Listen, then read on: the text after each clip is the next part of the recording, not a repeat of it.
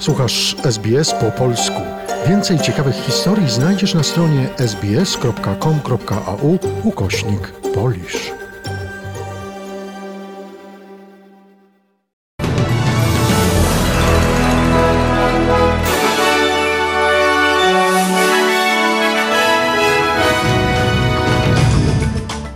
Dzień dobry, przy mikrofonie Dariusz Buchowiecki. Oto skrót najważniejszych doniesień w sobotę 7 maja. Kampania wyborcza w Australii nabiera tempa. Do wyborów pozostały dwa tygodnie. Stany Zjednoczone przekażą Ukrainie kolejny pakiet pomocy wojskowej. W Polsce od 16 maja stan epidemii zostanie zamieniony na stan zagrożenia epidemicznego.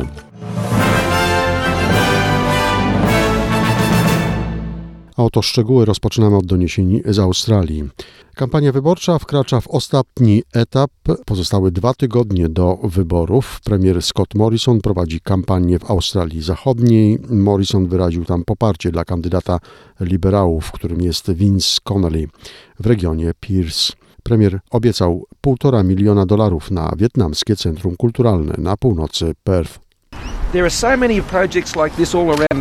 W całym kraju jest wiele takich projektów. Są to miejsca, w których ludzie oraz ich społeczności mogą się spotykać, wzmacniać więzi, co sprawia, że ich wkład w australijską społeczność staje się coraz większy.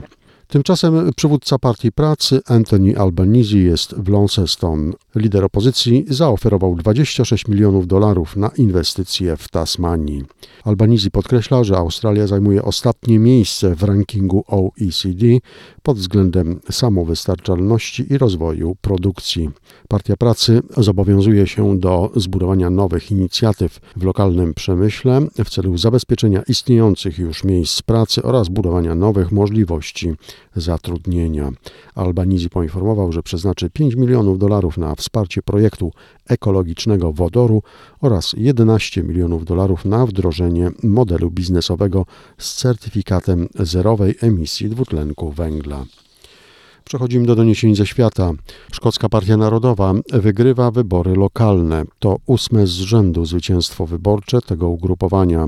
SNP to partia separatystyczna, pragnąca oderwania się od reszty królestwa i powrotu do Unii Europejskiej. Cztery nieżyjące osoby wydobyto spod gruzu w hotelu Saratoga w Hawanie na Kubie. Oznacza to, że bilans ofiar śmiertelnej eksplozji, która zniszczyła budynek, wzrósł do 22. Wśród nich są ciężarna kobieta i dziecko. Kilkadziesiąt osób zostało rannych. Prezydent Ukrainy Wołodymyr Zełenski oświadczył, że ewakuacja ludzi z zakładów Azowstal w Mariupolu jest kontynuowana. Pośredniczą w niej ONZ oraz Międzynarodowy Komitet Czerwonego Krzyża.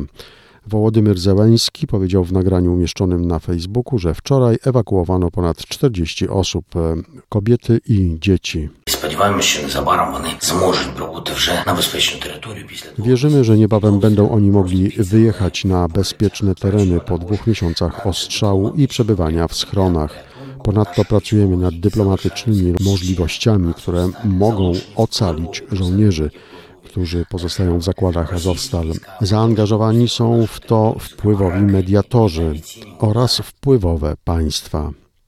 Stany Zjednoczone przekażą Ukrainie kolejny pakiet pomocy wojskowej, tym razem o wartości 150 milionów dolarów. Decyzję w tej sprawie podjął prezydent Joe Biden.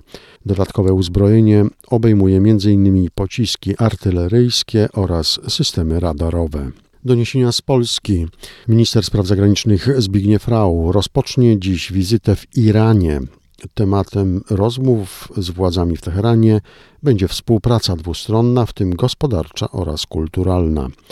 Minister Zbigniew Rau odda również hołd Polakom spoczywającym na irańskiej ziemi. Ministerstwo Zdrowia zdecydowało wczoraj, że od 16 maja w Polsce stan epidemii zostanie zamieniony na stan zagrożenia epidemicznego.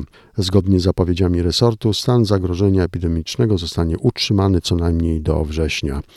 Minister zdrowia Adam Niedzielski powiedział, że systematycznie spada liczba zakażeń i liczba hospitalizacji z powodu COVID-19. Sytuacja jest zdecydowanie lepsza. Widzimy, że jest mniej infekcji, ale przede wszystkim zdecydowanie mniej hospitalizacji i dlatego konsekwencją tego jest zmiana tego stopnia. Można powiedzieć symbolicznie, że czerwone światło, które nam towarzyszyło przez dwa ostatnie lata, zmieniamy na światło pomarańczowe. Jeszcze wiadomość ze sportu. Huber Hurkacz odpadł w ćwierćfinale turnieju tenisowego ATP w Madrycie. Hurkacz przegrał z liderem światowego rankingu Serbem Nowakiem Dżokowiczem 3-6-4-6. Natomiast w parze z Amerykaninem Johnem Isnerem Hurkacz awansował do półfinału debla tenisowego turnieju ATP. W ćwierćfinale para wygrała z Niemcami Kevinem Krawicem i Andreasem Misem. I czas na informację walutową. Kurs średni dolara australijskiego na dzień dzisiejszy wynosi 3 zł i 16 groszy. W przeliczeniu na dolara amerykańskiego wynosi 71 centów. Przegląd wiadomości przygotował i podał Państwu Dariusz Buchowiecki.